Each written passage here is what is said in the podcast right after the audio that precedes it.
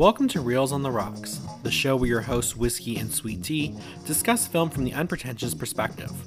Today's topic the Jim Carrey led romantic comedy Yes Man. Please be advised, spoilers are ahead.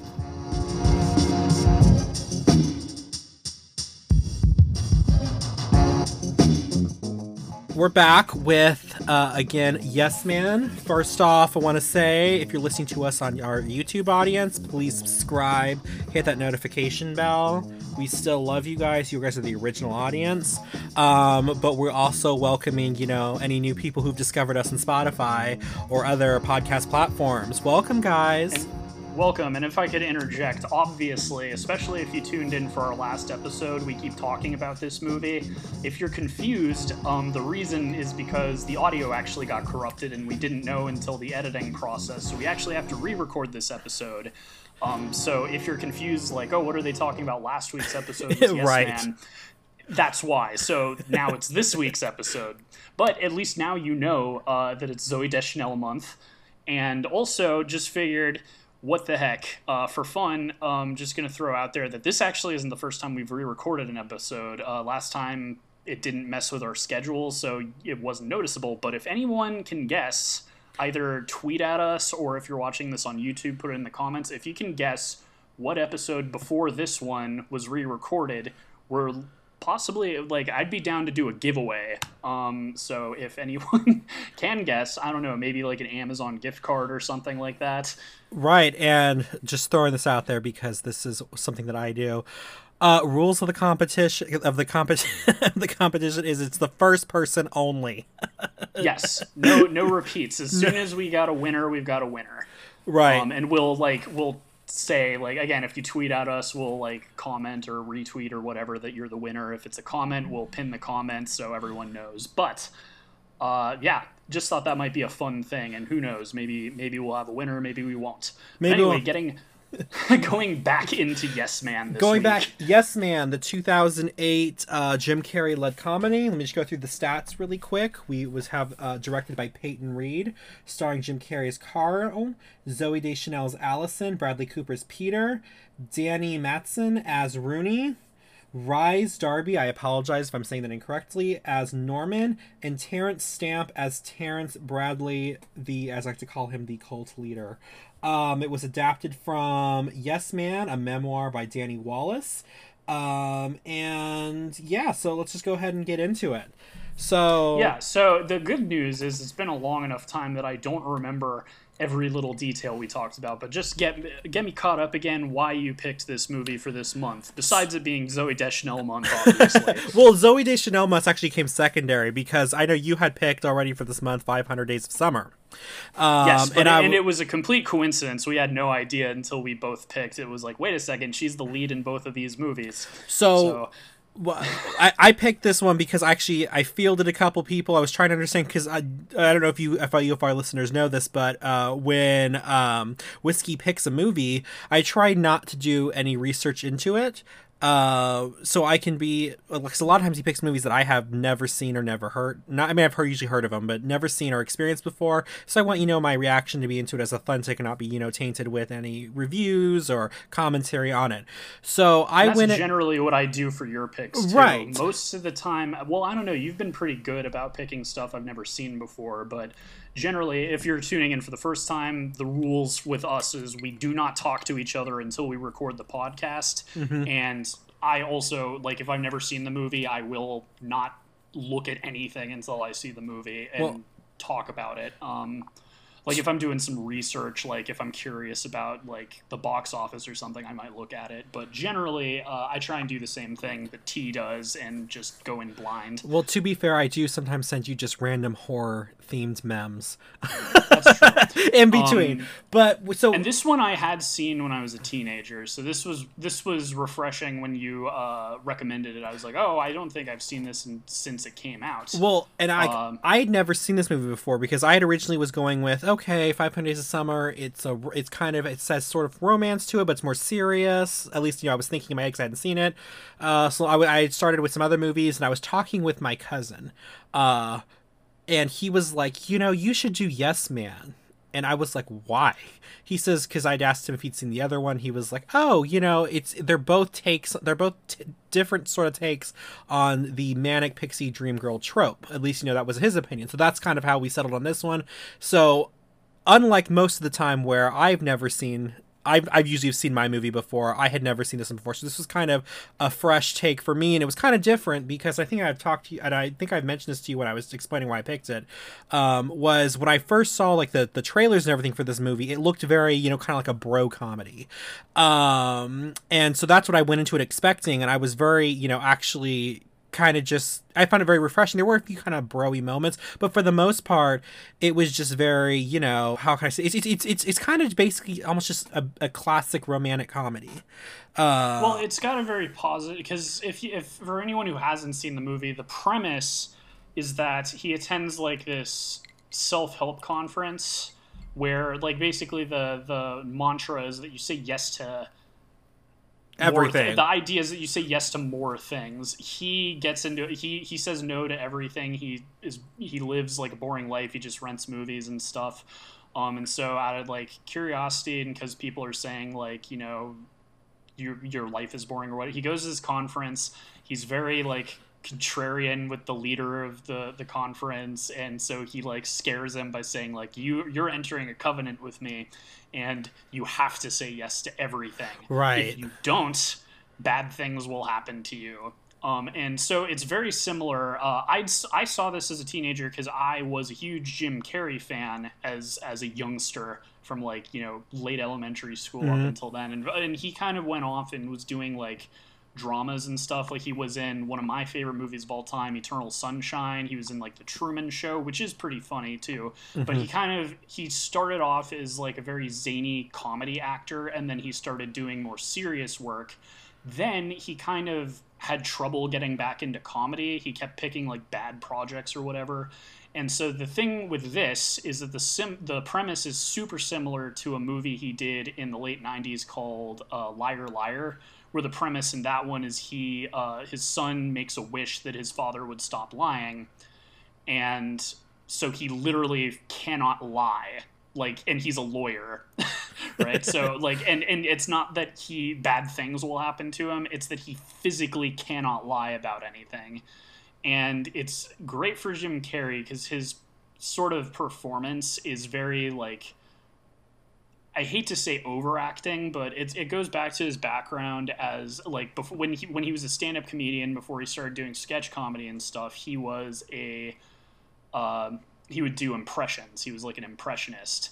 So with that type of comedy, it's almost like a living caricature. You're over exaggerating people's traits. You know the way they talk and act. He does like facial expressions and stuff. Right. And so that kind of carried into his acting career uh, at least in comedies, because you know he's doing a character that's very like for instance in liar liar the idea again is that he can't lie so the it, but it, that's such a weird idea right like imagine something that most people can like do any you know very easily and he's just struggling to like try and lie and so he, his performance is very like over the top and yeah. that's kind of like even even if you've only seen him in like The Grinch, that's part of the reason they picked him for that role is because he's very good at contorting his face, and The yes. Grinch is very cartoonishly angry and stuff. So like that's that's something that's one of his strengths, and it goes back to even when he was like in his early twenties and he was just doing impressions at like open mic nights and stuff.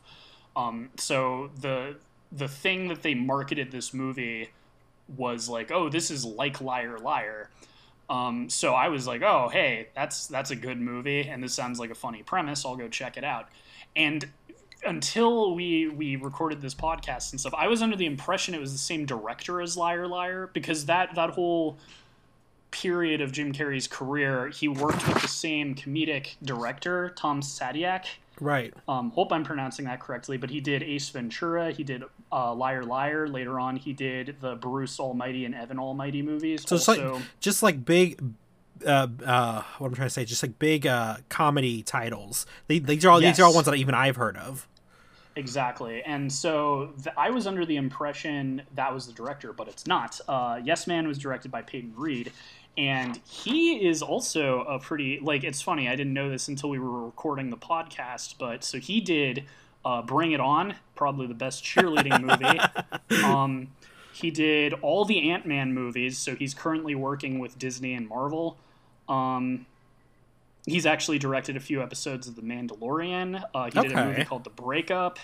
Uh, and most importantly for this movie, he actually directed a few episodes of New Girl. And Ah.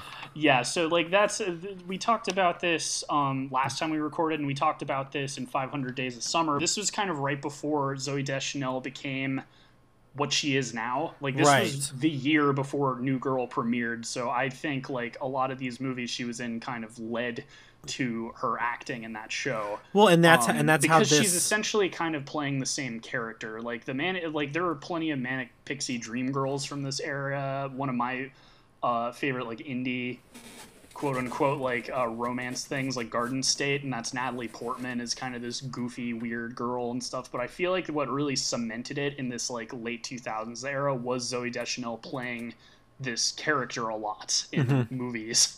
Um, and I'm sure there are some that we can't like I'm not even thinking of. I know before this she was in stuff like The Happening with uh, uh, M Night Shyamalan and stuff. and Mark obviously. Wahlberg, Yeah, unfortunately. not a good movie. you know. um, and uh, also doesn't play to her strengths because as much as uh, the Manic Pixie Dream Girl is sort of a like eye rolling part of this period of time, uh, it wasn't overdone at the at the moment, and she just sort of like I wouldn't say that Zooey Deschanel's playing herself, but she's playing to her strengths. She like Right. she's very like her personality is a lot like these characters in real life. I don't think, you know, she she teaches jogging classes with photography or anything, but she is into like very obscure like music from like you know vintage eras and mm-hmm, stuff like mm-hmm. that and she's a very talented singer you see that in both of these movies um, so it just sort of is natural for her to do this. And i don't and to to be fair i also don't think she probably has to act as hard as she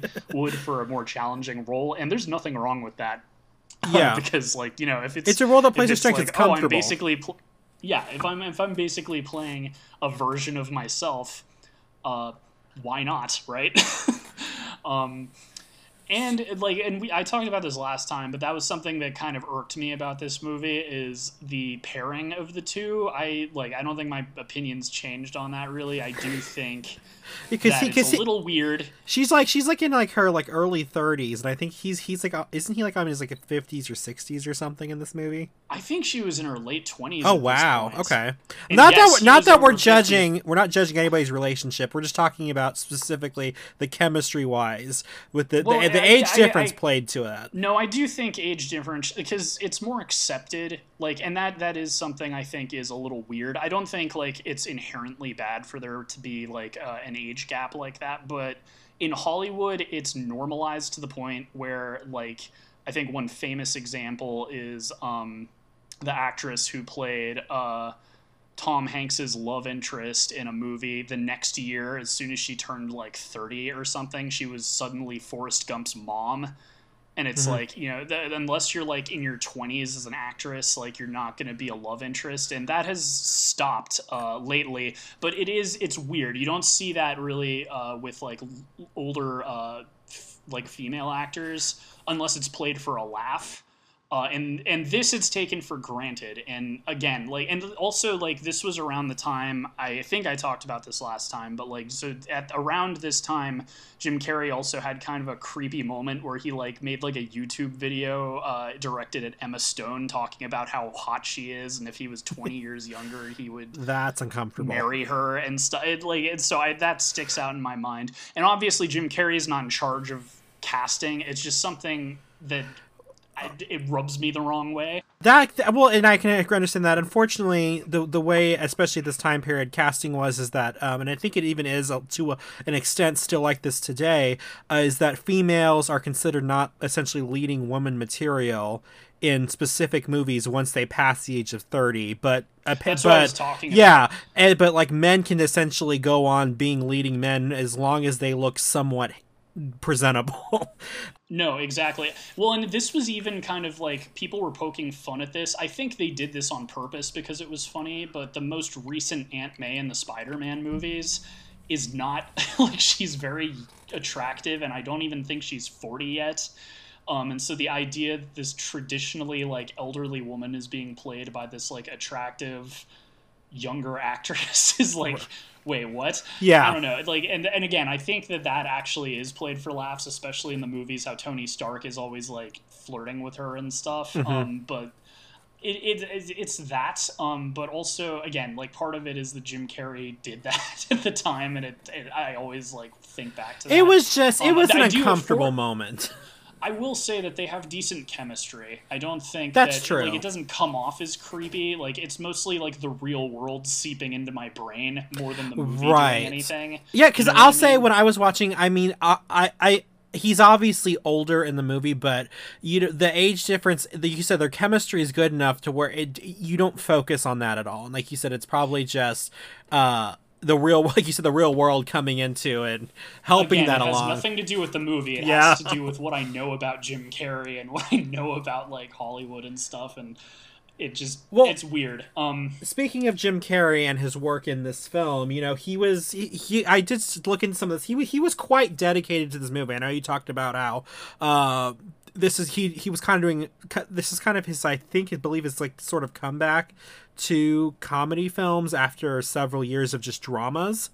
Um and he I he picked up this movie because kind of like you had mentioned with Liar Liar, with just the natural comedy that comes into not being able to lie about things. Uh, he was pretty sure, you know, he could that by just saying yes to things, it would create lots of comedic moments. And there are there are there are some genuinely funny moments in there. Um, I don't think, and and I do think, I kind. I when I was because I was I rewatched it again because like you said we are re-recording. I rewatched it again, and I I it's it's interesting to me because I, what I appreciated the first time around is that it didn't become too risque. You know what I mean? Where it could easily have crossed into some problematic territory, especially by today's standards.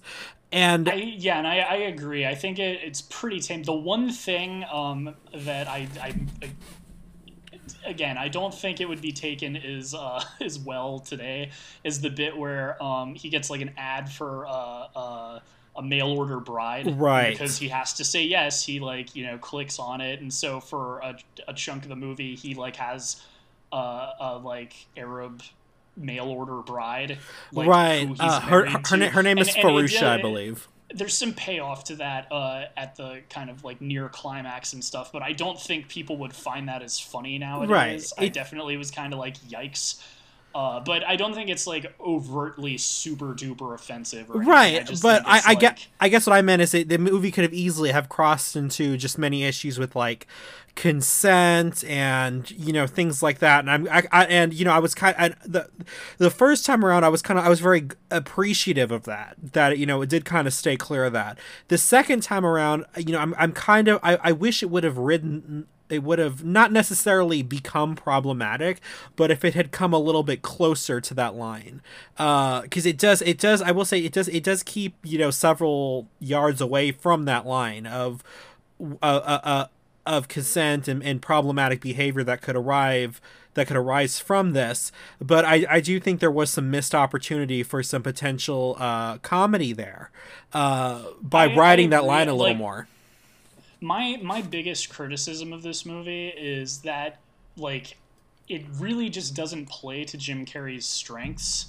Um, And because that's so his odd. acting style because his acting style is so over the top. Like this movie, he's not really that zany of a character. Mm-hmm. Um, and because he isn't like physically unable to say no, like there's none of that sort of like there's there's none of that kind of Well, that, that physical acting to it. A Yeah. lot of a lot of this it's situational comedy. And that's it's not something he can't do, but again, like playing to his strengths, it's not what he's best at. And you know, I I said this last time, but it's like he there's no reason you needed to cast Jim Carrey in this role. Like you could have picked anybody um, who's obviously it would be best with like a comedic actor, but I, th- there's not. Honestly, it kind of felt almost like it was marketed as his big comeback rather than it being a movie that required him to be in it. You know what I mean?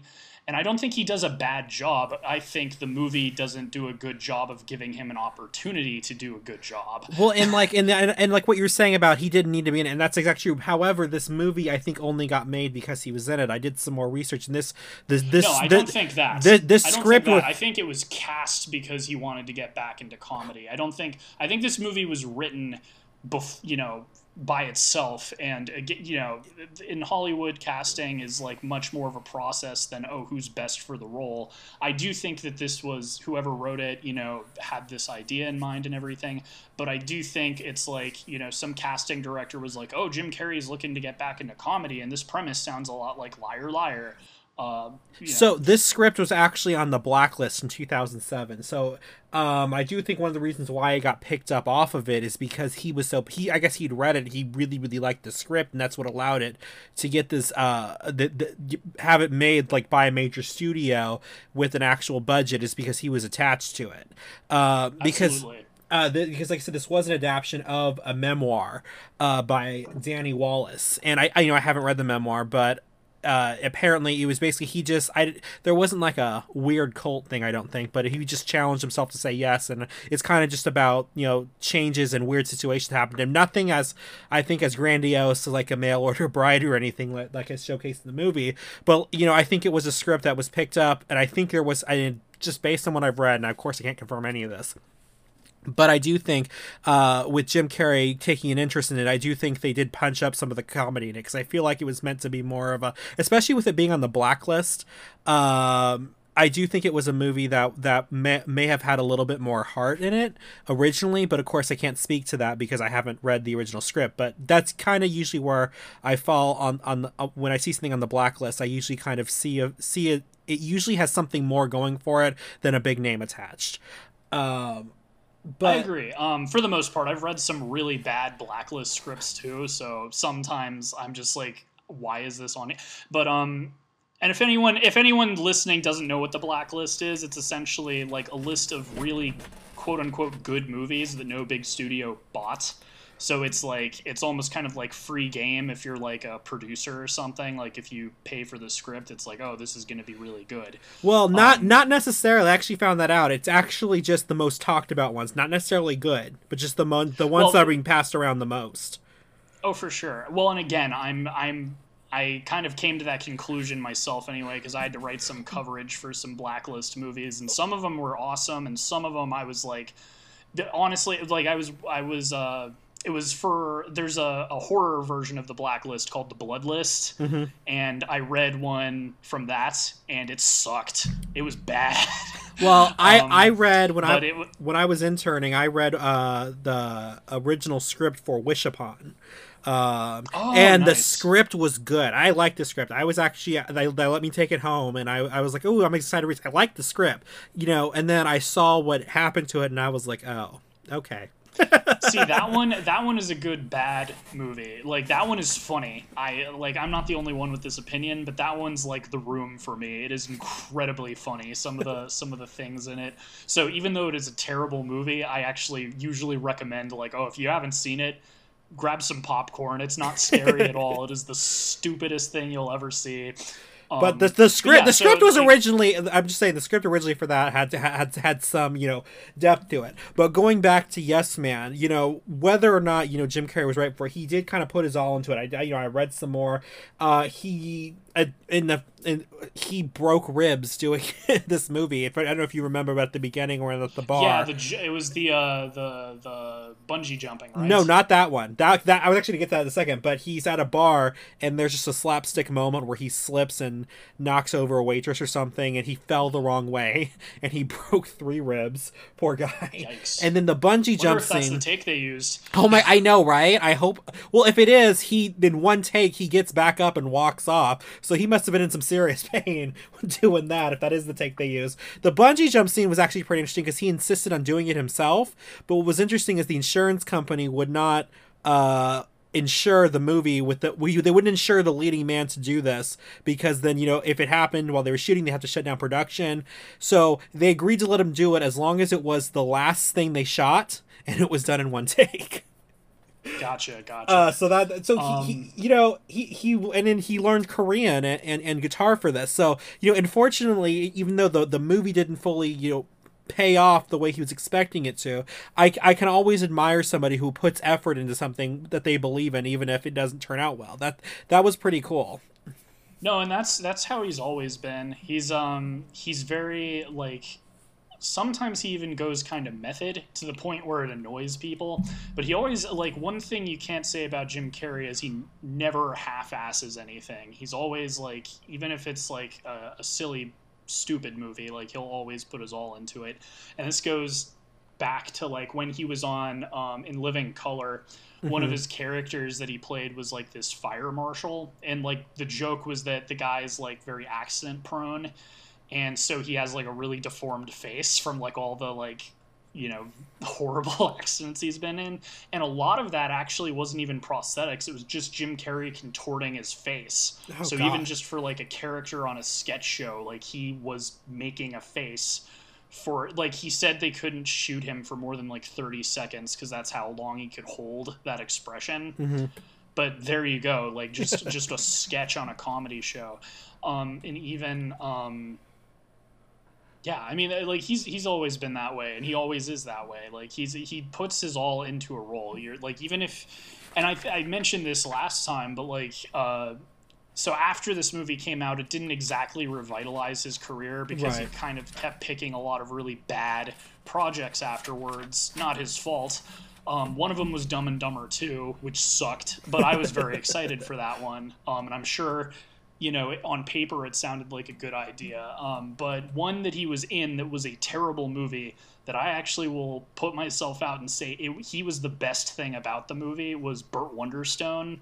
Yes, my mother actually He- saw that at South by Southwest because she went one year, and she said, "Yeah, people were walking out of the theater during that." it's it, it is terrible but the one thing i thought was legitimately funny in the movie was jim carrey was the bad guy and he was playing because it's about like magicians and he Mm-hmm. was basically doing like a parody of criss angel like mind freak you know like very edgy Yeah. comedy like i'm gonna swallow broken glass and stuff like that and he was so funny and he got like really buff for the role too so he could be like wearing like shirtless wearing like a leather vest and stuff um, and he like the sort of magic tricks he did were like super violent and like creepy and like he just playing it up. He was the movie sucks. I will not say like it's even worth checking out for his performance Yeah. but he was like the one thing in that movie that was okay um, I'd almost like look up a compilation of like all the scenes he was in because he is funny. Well, I mean, Um, especially and- and- especially for at South by South, the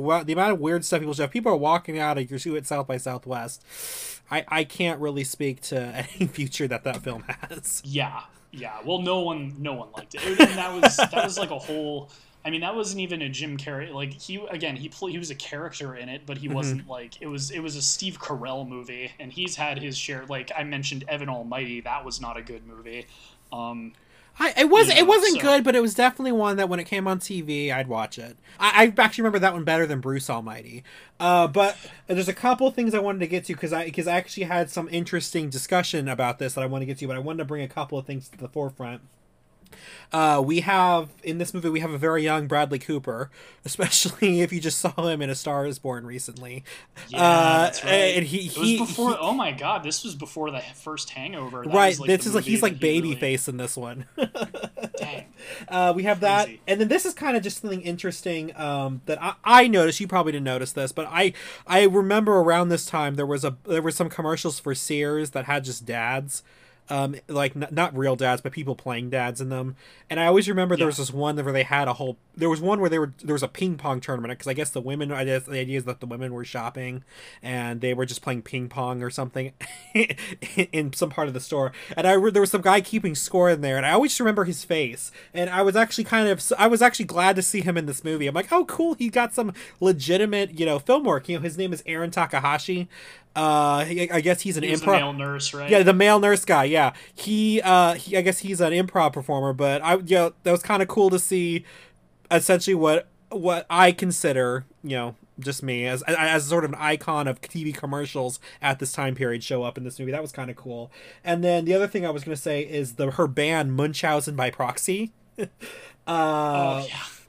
So that the the the band and the backup singers and everything, everybody except Zooey Deschanel is an actual all female band. Um, I'm not sure if it's still around, but they were they were based out of San Francisco. They were named Von Iva, and they were chosen essentially because the music supervisor, I guess, was at Amoeba one day and saw their album and I guess liked it, and so they got the gig. But I wanted to kind of shine some spotlight on that on on that little uh talent that talent that kind of showed up in there. Uh, but the main thing I want to talk to you is especially, especially when coming off of talking about Zooey Deschanel's The Manic Pixie Dream Girl, um, especially in 500 Days of Summer. And I was what when I was rewatching it for this re-recording, you know, something came to me that didn't come to me the first time. Uh, so they are essentially each other's manic pixie dream girls in this movie. You know, do you know understand what I mean? Kind of. The thing is, the thing is he is fake though. Like well not fake but like he he is forced to be a manic trip uh, manic pixie dream boy. True but uh, i was just you know like so so it's not like she and you know that's the thing. Like oh she she really likes the person he is. It's not just that he does like wild and crazy things. But the reason she initially likes him is because it's it almost reminds me of aladdin right? You know like mm-hmm. he meets jasmine because well he meets her before but like when they when they're romantic it's like oh i'm a prince but he's not a prince you know what i mean? Right.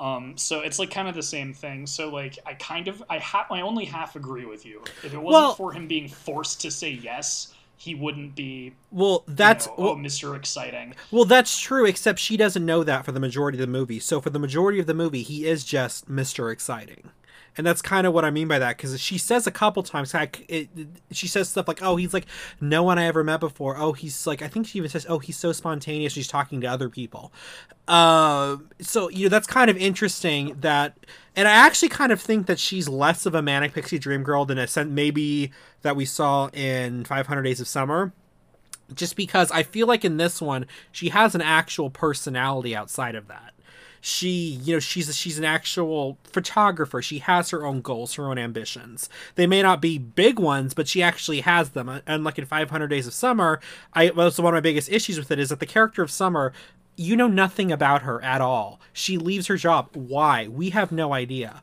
Uh, and so i actually kind of thought it was interesting that you know maybe she is a manic pixie dream girl in this movie but from her perspective and the way she talks he's a manic dr- pixie dream guy you know until she finds out at the end that it's all fake or whatever. But she was buying into all the oh he just hops on planes or oh he comes from he often just spontaneously does all night benders with red bull and then goes jogging in the park.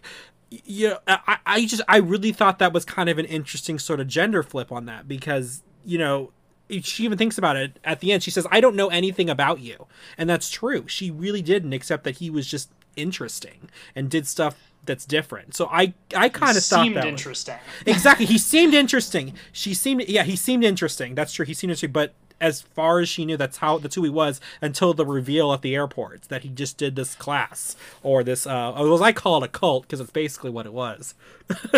I I agree um, to some extent. Uh, like for, I fully agree with the fact that she's a more fleshed out character than she was in 500 Days, mm-hmm. and that is by design. Like the whole point of 500 Days we talked about is that uh, Tom fell in love with the idea of Summer and not the actual person. Mm-hmm. Uh, but I will say, I don't think she's like a full like because having like a real like three dimensional character is understanding someone's motivation, and we never really get into the why. Like she takes like you know polaroids of things and she like she's she's very weird and quirky but we don't like why why are you teaching people photography why why I don't know. Like, I guess it's because she likes to give back. I think there's a line about like, oh, it's almost like serving the community, like right. teaching people exercise and stuff. But it's not like we get into like her, you know, past and anything like that. And we don't need to. This isn't a movie where we need a character study on the the girl. Like, this, yeah. this is a a very like by the numbers Hollywood comedy. Uh, but I she I will say that you're right. She is definitely more of a character uh, than in 500 Days of Summer. But that was also kind of the point of that movie is that she wasn't supposed to be a fully rounded character because it's all from Tom's perspective and he never took the the time to get to know her outside of like his obsessive interest in her quirks. Um, whereas this one, like, I mean, uh, Jim Carrey's character does. I forgot what his name is, but Carl. but but like she, there's more to her than just being quirky, and that's for sure. And there's also a point at which it's too weird for her. Like if she was a real, truly manic pixie dream girl, nothing would bother her. Right. And by the end of the movie, that's not true. There's lines that uh, you can you can't cross with her. Um, and that actually was like the one of the funniest bits for me with this movie was all the payoff for all of the crazy things that he's been doing. yes. Um, so like he gets confronted at an airport uh, because a lot of the things he's been doing is very suspicious, especially at the time. This was post 9/11. I mean, it's post 9/11 now, but it, like at the time, it was a lot worse um, as far as like suspecting people. And like he was learning Korean. He had a mail order bride.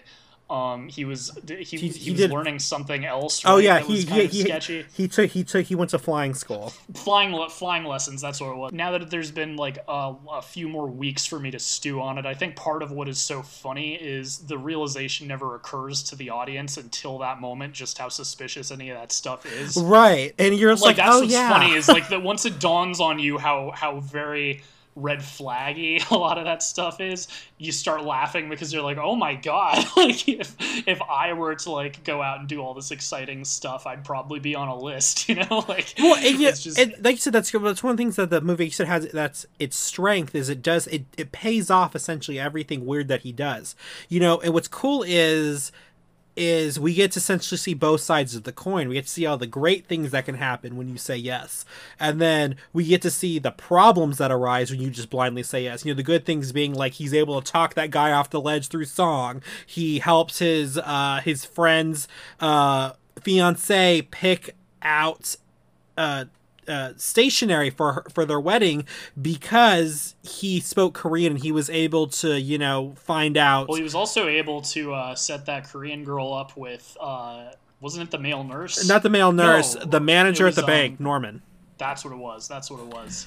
and um, so we get Who was a great character, by the way. That that actor I haven't seen in a while, but he's very. yeah he was he, he was kind was of fun cute. it was he was cute it was fun but like I said you get you get to kind of see what we get to see the point of what I guess the Terrence is the guy who runs the cult. With the point he makes at the end before he actually makes the point, we we get to see you know by opening yourself up to new experiences, you get to experience more of life. You get to uh, enjoy things. You get to you get you get to, I already said things never more, but you all the pauses that come with it. But then he's like, you know, you do also say you can also say no to things that you genuinely you don't want to do. The point is just to not automatically shut them down. And so then we can see, well, when we just kind of blindly do everything, we something bad could happen, like apparently showing up on a terrorist watch list or Yes, something and, like that. And I think I told you this story last time, but I had there was a guy in high school who, like, when this movie came out, he like proclaimed like to everyone at school, like, "Oh, I'm gonna do this for like a month or so." Stupid to like come out and say that you're gonna say yes to everything, and that's what he meant too. Like he was going to do it Jim Carrey style and say yes to everything, even if it sounds like a bad idea. Immediately got taken advantage of by everybody. Poor- like, oh, can you buy me a coke? Can you buy? You know, like, ugh. but uh, again, he didn't really. He, It was he- almost like childish the way it's. Well, like, it's oh, it's almost the like he missed the in the point- movie did. but it's also he missed. It's like it's like kind of like with 500 Days of Summer. He missed the point of the movie. The point of the Yes, movie is not to just you know, it was- yes to everything. He was like 16, 17 year old boy, so of course he's not going to think it through. It, it's just funny. I always think of that with this movie. Um, not the movie's fault, you know. Uh, it's just funny when people don't. T- anyway, um, but yeah, no, this movie has a lot of heart. That's what's uh, probably its greatest strength. Um, for comedy, it's like hit or miss with me. Again, I feel like like the writing is solid and it's all situation based. Like a lot of the funniness comes from like the sort of predicaments he gets in Right. with him having to say all this stuff. Uh, one thing, uh, like I, I almost forgot about that did kind of bother me watching this is I forgot how much product placement there was in it. yes. Not only did Um, we have the famous Red Bull scene, but when I was rewatching it, I'm like, oh, this is an advertisement for Tempur-Pedic too. so, so, so, Mr. Carrey, what we need is for you to say Red Bull as many times as you can in the in a span of thirty seconds. If you can get it to hundred, we'll give you a million dollar raise. And if you can also just also prove the fact that uh, that your partner won't feel movement on the bed if you have a Tempur-Pedic. That'd be great. Also, thanks. Oh God, yeah, I forgot about that one. yeah, and and some of it made some sense. Like this was a Warner Brothers film, so of course they're gonna plug Harry Potter, and that you know that doesn't bother me that much. It was just weird. Like I, I until we had watched this for the show, I forgot how much, and I think part of it had to do with funding the movie, especially yeah. if you're gonna have like a big actor like Jim Carrey. I think they had to, you know, uh, fill out fill out the uh, the budget a little bit. So I understand it. It's just the sort of thing that doesn't age well. Like in another, te- like it's been ten years since the movie came out. In another ten years, I feel like it might come off as a little more dated than it already is. Well, and like, well, um, because this is actually the second time I've watched a scripted program that had Red Bull as product placement. The other one, notable example I can think of is Legally Blonde the musical, not the stage play, but oh, when. Oh God, yeah, you told me about this. Yeah, stage play. The stage play. So when they did it, it, it does not look like the whole it was in the actual play. It looks like it was funding or sponsorship for this recording that showed on MTV. Um, because in the middle of the pre-intermission song, he's like, "Oh, she." He walks into her bedroom and she has like a whole shelf of Red Bull, and he's like, so you like Red Bull? And she just yells, it gives me energy. And then later in the same song, he's like, oh, uh, he's like drinking Red, the, the male lead's drinking Red Bull. He's like, and I'm loving it. But like, uh, and, and I, am like 98% because that's during a song, but it does not show up on the soundtrack. So I'm like 98% sure that, that fortunately that was just for that one performance, uh, with it being sponsored by MTV and everything. But I'm like, yeah, apparently Red Bull. So, because I hope Red Bull does that a lot, apparently. Yeah, otherwise that'd be like straight up Orwellian. Like, geez, like even you know the theater isn't safe.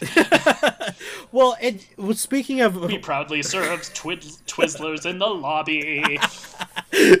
um, so we talked about how this relates to kind of how it compares to 500 Days of Summer. The other thing I wanted to really compare about this is the friends in this movie versus the friends in the other movie. Uh, you know, and like I said, my big shock with this movie was when I saw this, I was expecting it to be very bros, broy, sort of hangovery sort of comedy, and it wasn't. It had more heart than that, and especially when you compare the friends in in the indie emotional in touch with your movie in 500 Days of Summer and how problematic and creepy they were and compared to these friends. And in these friends they're not great because they still kind of take advantage of him but they're not like creepy. You know what I mean? So I Yeah, well, and also the taking advantage like Bradley Cooper does it, but he's mostly just trying to like get him to quit it, yeah. you know, because he knows it's a bad idea to like just say yes to everything, so it's more for his own good.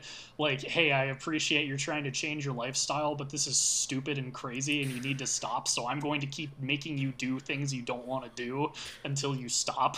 So it's much more of like like a friendly sort of messing with him yeah. than like you know trying to make tom genuinely uncomfortable in front of summer or whatever or like saying like oh dude did you did you bang her yet? You know um, yeah. And then and then at least and then i think the other guy's name i think his name was rooney i think was the other friend. He he was just straight up taking advantage just because he could. But he wasn't like he was doing that and that was like wrong but he, he wasn't like he did, he didn't make me uncomfortable, you know, like uh, some of the other friends in 500 Days of Summer did. For sure.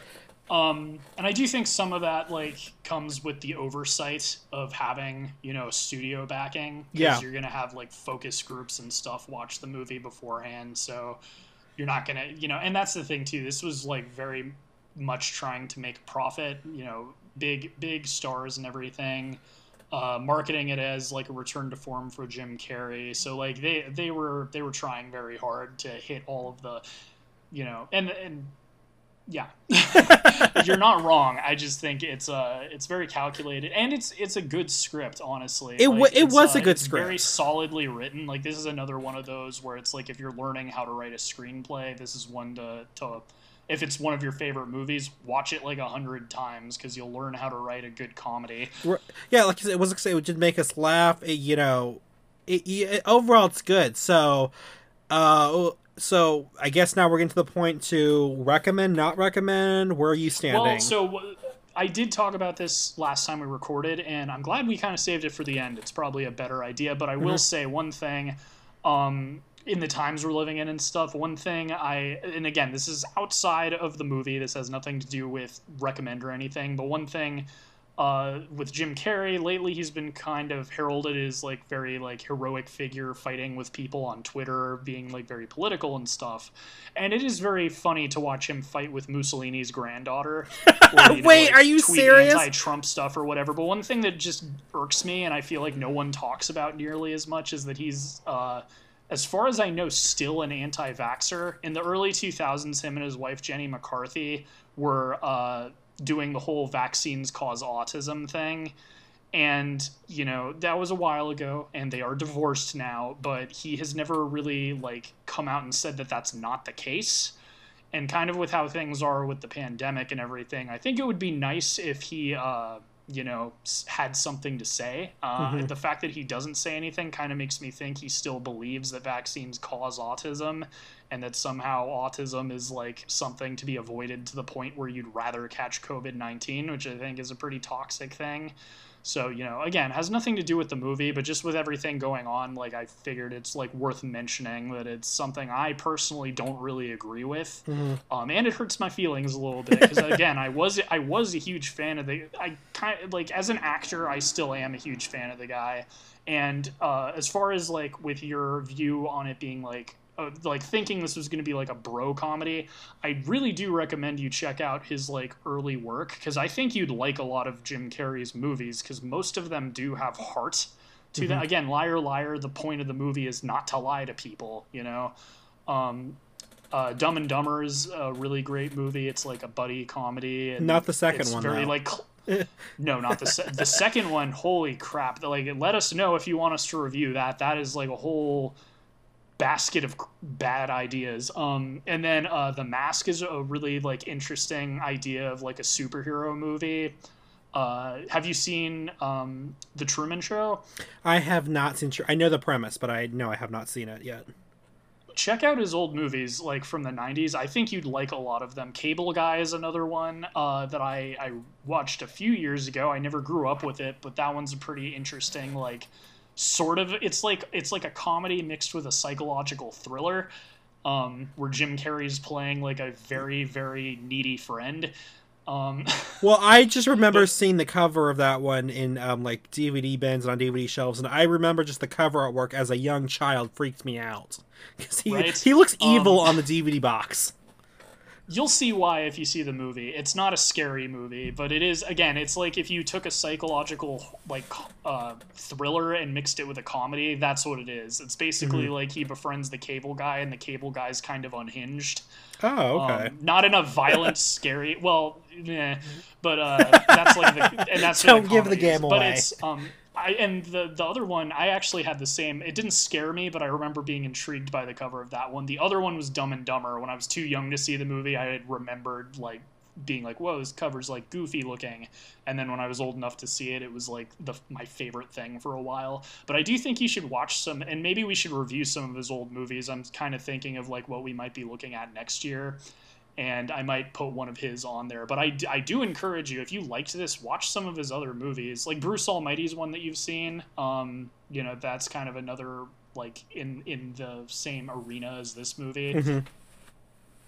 Um, but I do, you know, highly recommend his old stuff and even like his dramatic work. Uh, the guy's a talented actor. I oh, no doubt. I, you know, disagreed. I wish I didn't disagree with uh, a lot of things he thinks is like a, a normal person or just other weird stuff he's done, like being creepy to Emma Stone on YouTube in 2010. But like, you know, the the guy is talented, like, and and he's probably like if he's in a movie, he's gonna do a good job. Um, and as much as I'm digging into him, it's like it, you know, doesn't right. reflect poorly on this movie particularly.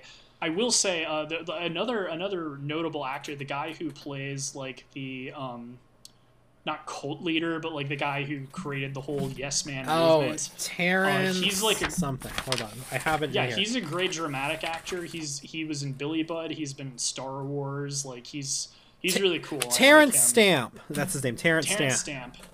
Who um, plays Terrence? Yeah, somebody else in this one. yeah, I love how they didn't even change his first name. They're just like, yeah, we'll just call you Terrence. So, we're at the time of the episode. Recommend, not recommend. So for me, um, hasn't changed since the last time we recorded. I don't think this is a bad movie. Honestly, Mm-hmm. like with 500 Days of Summer and this, they're kind of like the same where they're not the best, but they're not the worst. Mm-hmm. Uh, for me, again, I feel like if, if you just like comedies um, or you need something like kind of positive to watch, then sure.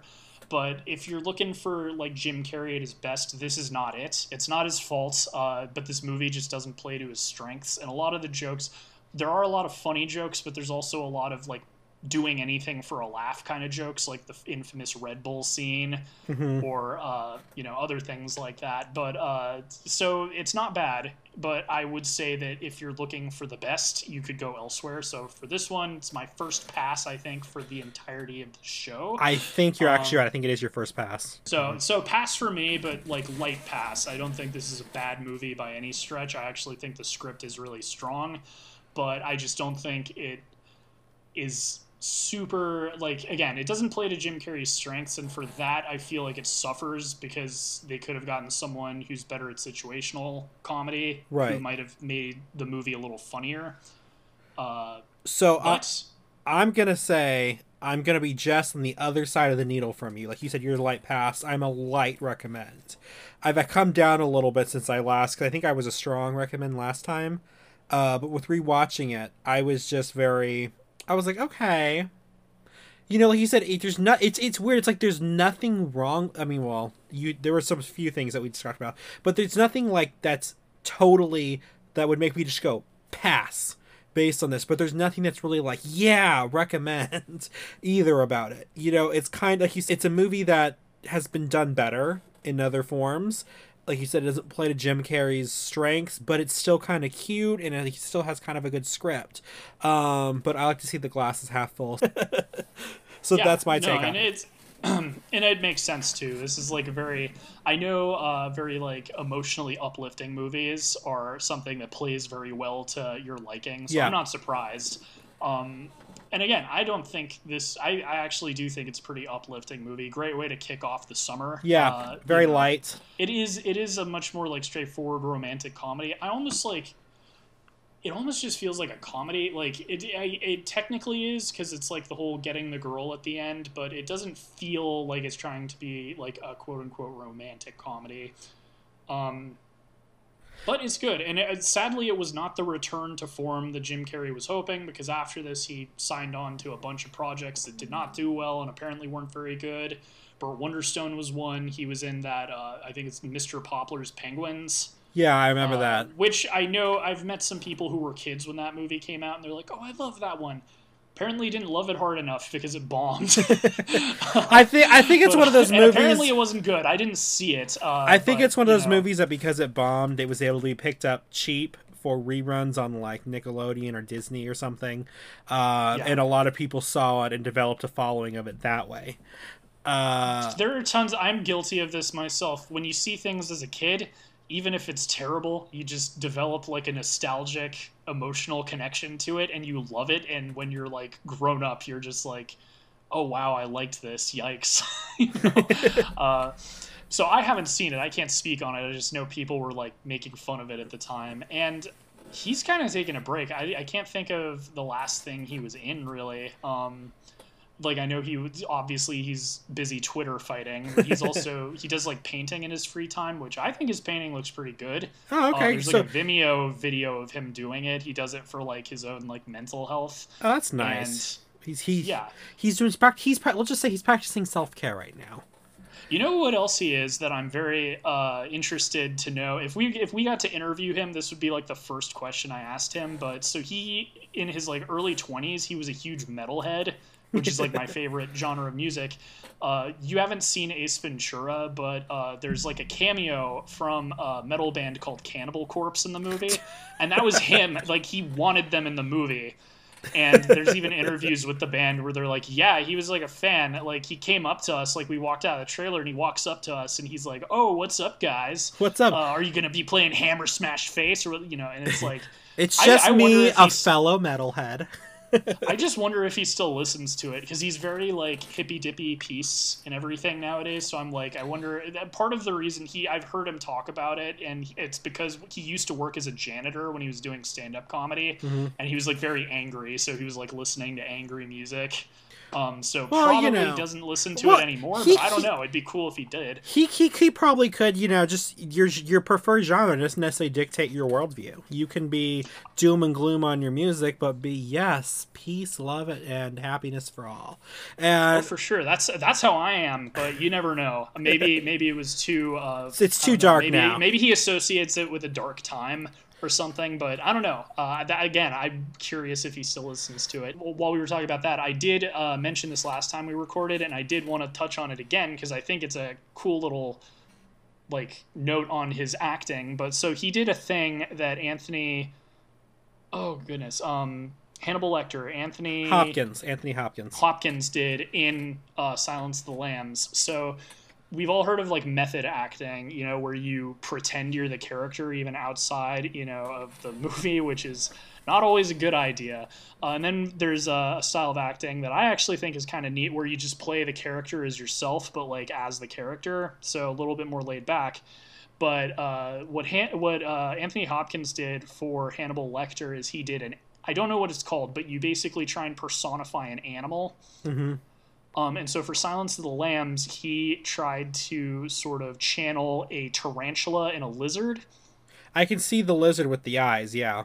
So, so for Ace Ventura, Jim Carrey, he actually talked to Anthony Hopkins about that. And so what he did for that movie is he did the same thing, but he was channeling like a tropical bird, like a parrot or a uh, cockatoo. I can and see that's that. why he's wearing those Hawaiian shirts and his hair is done that way. Is because like in, he was like, oh, this character is very like showy, kind of like these birds. That he's very loud and he's very flamboyant. Yeah. So like I'm going That to, makes and sense. even the way he walks and stuff is very like you know, it kind of reminds you of that. It's one of those facts when you hear it, you like can't unsee it when you watch the movie.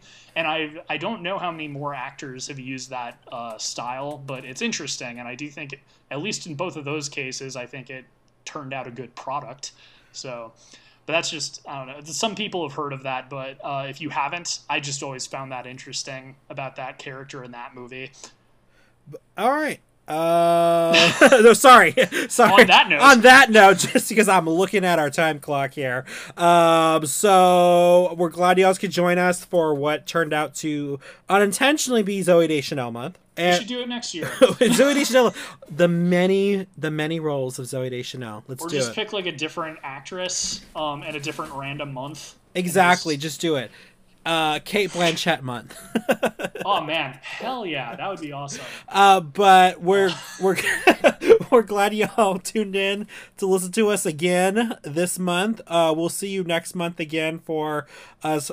We're doing our second annual blockbuster month for July, so we'll be excited to have you guys here. Don't forget to subscribe, click the notification bell if you're on YouTube, and on I don't know how it works in the other podcasting forms, but you can follow us. Please follow us. We love having new listeners, and we love kind of just talking about what we know uh, very little about. Stop shilling. Just kidding.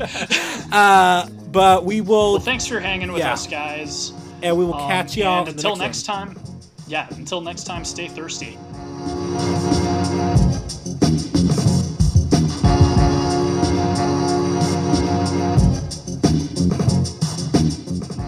Reels on the Rocks is a production of La Prince Laboratories. It is edited and produced by Alejandro Castillo and features original artwork by Asa Sparza and original music by Pat Mars. Follow us on Twitter at Reels on the Rocks and tweet at us with any movies or topics you'd like us to discuss in the future. Thank you.